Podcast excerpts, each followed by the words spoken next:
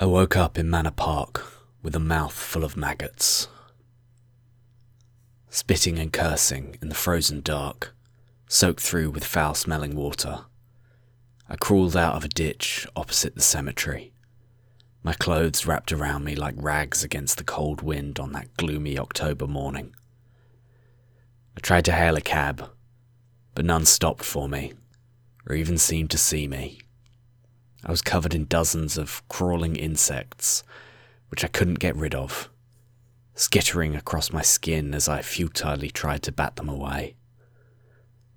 I caught the first train home, watching the sun rise as I staggered into my dingy flat like the spectre of death, where I collapsed on my couch and passed out for 19 hours.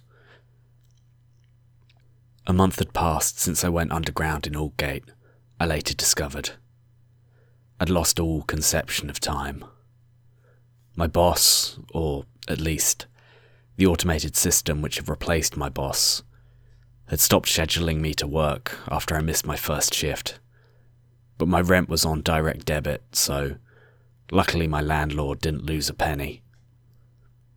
I had a few texts from my friends, but it's not the first time I've gone radio silent for a while, so it didn't raise any alarms. I still had the recording of my time underground on my phone, which told me nothing, really. But other than that, I knew I was alone.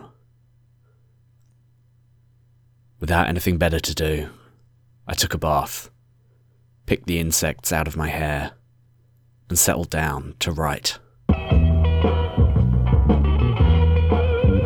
I'm James Thompson. This is Subterraneans.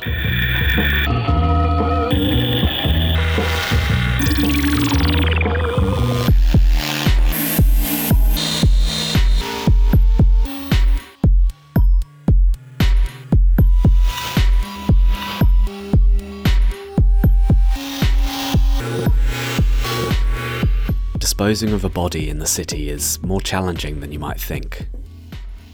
In the 1850s, a series of acts led to the closure of most of the burial grounds within the square mile. The population of London had been steadily growing since the start of the Industrial Revolution, as money pooled in the capital from its imperial tendrils around the world, dragging humans intractably into its gaping maw. Bodies rolled downhill from the surrounding countryside towards the walled city, which sprawled and got comfortable in return.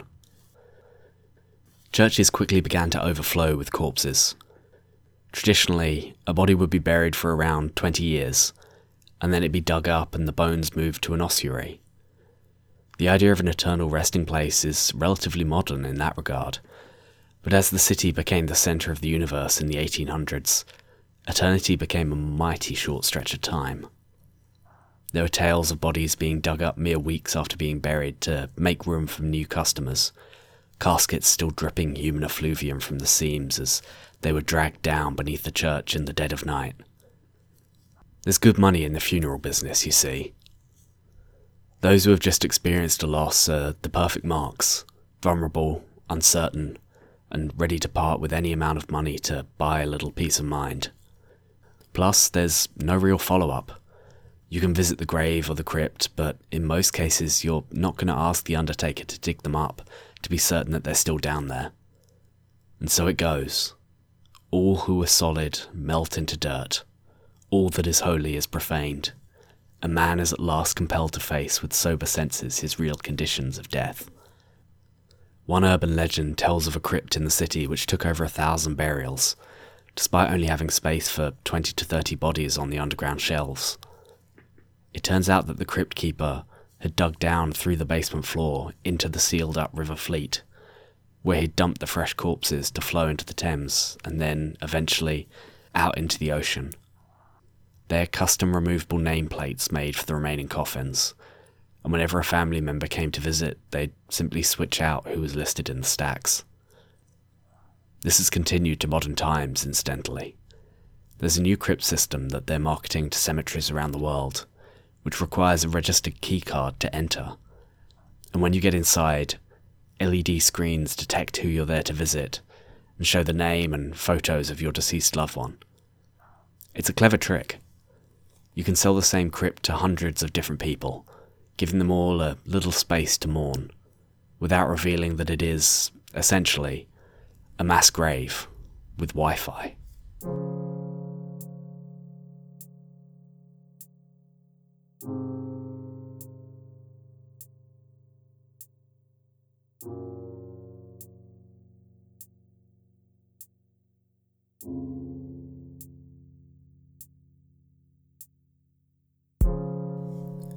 There aren't many ghosts in London cemeteries these days. First thing I ask about when I visit a new place, but modern groundskeepers just don't spin a yarn like they used to. In this post goth and, hell, post goth revival world, Ouija boards and spiritual visions are pop cultural wallpaper rather than symbols of the occult. And so too have ghost stories disappeared from view as an outlet for our fears and superstitions. Horror movies are as popular as ever, but the individual tradition of ghost stories has receded onto online message boards, far from the visceral personal experience of a haunting tale conveyed over a fire on a dark night. I have to wonder if it's more than that, though. Skeptics have long pointed out the way ghost sightings almost never take place in well lit venues where you can verify what you saw, instead tending to occur in creaky old buildings lit by candles and torches, which throw flickering shadows around and play tricks on the eyes. Maybe the rise of electrical lighting put the ghosts off, or maybe they just put on name badges and went to work. Death is often presented as a slumber, the big sleep, and yet the more time I spend in graveyards around the capital, the more I learn there's no such thing. We all keep hurtling on without escape, our spirits born restless and devoured restlessly by the earth. Perhaps the Victorian ghosts stopped haunting us, not because of electric lights or skepticism, but because we stopped being able to tell them apart from the living. I feel the weight of my ancestors upon me every time I get up for work. There's no longer time for mischief, or play, care, or fear. There's only endless, seamless capitalism. A pressure cooker which we're all trapped inside.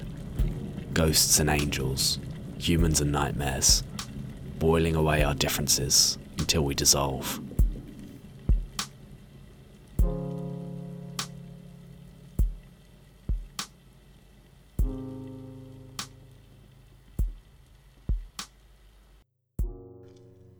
However, I wound up in that ditch in Manor Park.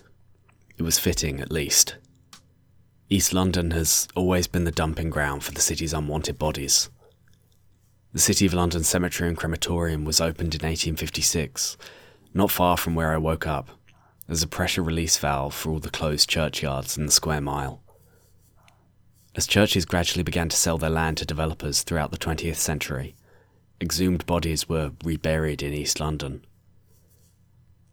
There's one story of a reburial where the truck arrived fully down on its axles, with a huge coffin taking 12 people to carry. Consulting the archives, there is a record of a medieval knight who caught the plague, but who insisted on being buried in a full suit of armour with all his weapons at his side, ready for battle, even in death. Maybe he knew something we don't. It's not just legitimate burials, though, of course. East London's stretch of the Green Belt, a broad term for the sprawling mass of green space which curves around the outer ring of the city, is well known for being the improvised graveyard of hundreds of failed East End gangsters. Every decent sized city has an area like this, where, every so often, a dog walker will find a carrier bag full of body parts, or a jogger will trip over a dismembered leg in the undergrowth. It's easiest to cast this type of Twilight Parkland as the city's raging id, a banishing zone for violence and chaos, but that's a little too tidy. Preserved against development with the intention of restricting urban sprawl and ensuring access to green space for Londoners, this stretch of green belt has gradually transformed into an almost exact recreation of the stratified city itself. The leafy mansions of billionaire footballers and city traders dot the forest, while between the oaks lie the forgotten corpses of dropouts, drifters, hustlers, and the homeless victims of international capital. Historically, people have gone to the forest to go mad, to retreat from the world, and their inconvenient bodies return, rotten and bloated, to disrupt the promenading rich, bursting like beached whales as a violent reminder of that which is too traumatic, too urgent to bury.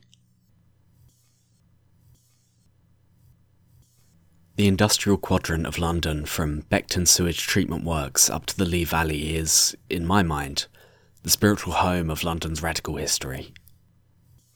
It's easy to lose sight of British radicalism among the twee imperialism of our tourist industry, all cobblestone streets named after concentration camp commanders from the Boer War. But workers have been uniting to resist fascism and violence for a long time. It was here that the radicals who were too urgent for history spent their whole lives scrapping for freedom. East London was the home of the other half of the suffragette movement, the half you don't see statues of. The labour organisers and the communists who demanded full suffrage for all races, classes, and creeds, and an end to capitalism with it. Although there are radicals all over the city, it is startling how you can track the political journey of certain individuals geographically. The steady walk back from radicalism by Lillian Parker is a particularly telling case. Forged in the fires of Eastern industry and the Bryant and May Matchgirl strike of 1888, she was a committed trade unionist and a member of the Social Democratic Federation, uh, an early Marxist party, until her early 30s, at which point she moved from Bow to Bloomsbury and settled with a literary set in that part of town. It was there she started writing for various newspapers as an opinion columnist. Hired as a radical voice when they needed commentary on left activism, her views were quickly diluted and watered down, and you can chart a clear walk back from radicalism in her work. She began to publish more and more columns castigating the left for being too radical for making such impossible demands as a two day weekend and five days holiday a year. If you read her columns from this time period, something strange starts to happen. Her writing always took a personal slant, but in 1905 she started including anecdotes about their house in Bloomsbury, a beautiful terrace just round the corner from the British Museum. Quoting from one article published in April of that year, I return now, reader, to the tale of my townhouse basement, where once again we are beset with some type of infestation. I am plagued with an insectoid buzzing at all hours of the night and day, and was forced to destroy a large number of fine sheets and duvets, having found them infested with maggots. I personally blame the large itinerant population, who befoul the streets of our fine capital regularly and whose presence in our neighbourhood I have reported repeatedly to the local constabulary. It, it goes on like that. Later in the year, she returned to the topic, stating that she'd had to throw out a dining set and destroy all the food in her pantry after she found it swarming with tiny flying bugs, the source of which she couldn't identify, but which she decided to publicly blame on an immigrant family which had just moved in nearby. Parker's husband ran for Parliament in 1909, and she supported him throughout, aggressively campaigning against the more left wing candidates who challenged his ties to the factory owners in East London and his support for strike breaking measures. His election necessitated one final move to Belgravia, within spitting distance of Harrods. At this point, she largely stopped writing and disappeared from the pages of history with the only account of her later life coming from a relative who reported her spending most of her time and money repeatedly renovating the house, which somehow kept succumbing to infestation. Beetles chewing up her furniture, fresh milk bottles somehow overflowing with worms, mosquitoes filling the attic, waking to find a roiling nest full of spiders above their bed.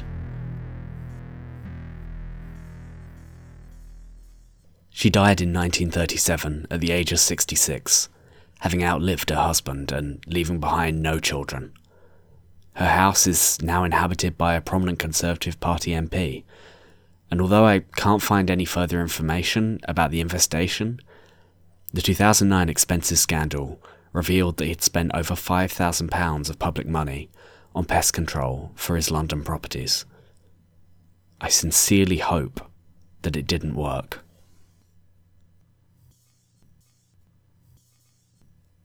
A romantic set of eyes sees the green belt as a leafy haven designed to ensure Londoners have a space from which to gaze at the stars. But all I see is Queen Elizabeth's Hunting Lodge, a three story Tudor nightmare from which Henry VIII and his dipshit friends would get drunk and shoot deer, which had been corralled into their view by peasant forest keepers. The keepers regularly fell victim to stray arrows, or perhaps, more likely, intentionally mistargeted arrows. And if they weren't killed instantly, they'd suffer a long, slow death from gangrene and sepsis. Ironically, this often worked out better for their families, since they could claim reimbursement from the king only if one of them died as a result of their duties. Shepherding the deer into sight of the hunting lodge was a suicide mission, and I use that phrase very literally. Poor men with starving families, death driving terrified animals into the path of the nobility, longing for the slings and arrows of outrageous fortune to strike them dead, that their children might eat, while the rich drink and laugh and enact the lazy, casual violence of those eternally shielded from consequence. This is the place where the bodies end up. You never really leave the city. You never really leave anything behind. It all lives within you, and wherever you go, there it is. I'm cursed by what I saw beneath the city, down in the Aldgate Tunnel. I shut my eyes and I'm still miles beneath the earth, the water rising around my chest. It's not a dream or a flashback. I'm literally there. I haven't slept properly in weeks. I thrash and I fight and I claw, and still I'm pulled down, down, down. As I plunge beneath the freezing water, I see that I'm not alone. Surrounding me are hundreds, maybe thousands of other souls, thrashing and silently screaming as they drown hands grasping tantalizing inches from the surface. Their legs are bound, and as I look down, I see mine are too. We stay like that for a long time, gulping lungfuls of searing water, locked in the impossible eternity of the drowned, bobbing invisible beneath the placid ocean, beneath the frantic city, unseen alone, forever. This is a dream I can't wake up from. I'm not sure I'm awake now. I've seen the depths, and now the depths live within me, haunting me, like the present.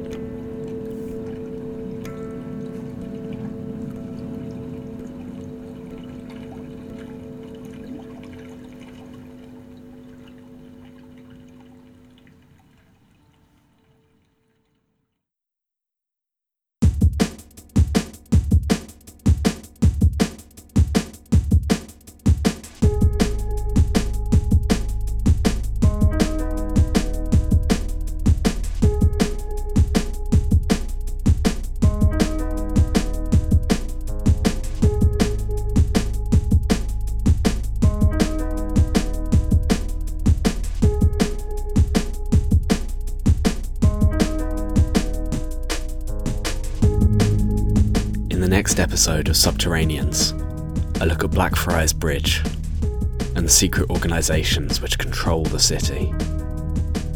I've been James Thompson. You can reach me at Subtopod on Twitter or by email through subtopod at gmail.com. If you're enjoying this series, please subscribe and rate on the Apple Podcasts app since it really helps getting my name out there. I've also started a Patreon now, where you can get access to transcripts, bonus content, and information about upcoming episodes for $5 a month. That's patreon.com forward slash subtopod. I'd really appreciate it if you can sign up there or share it with anyone who you think might be interested. Thanks for listening.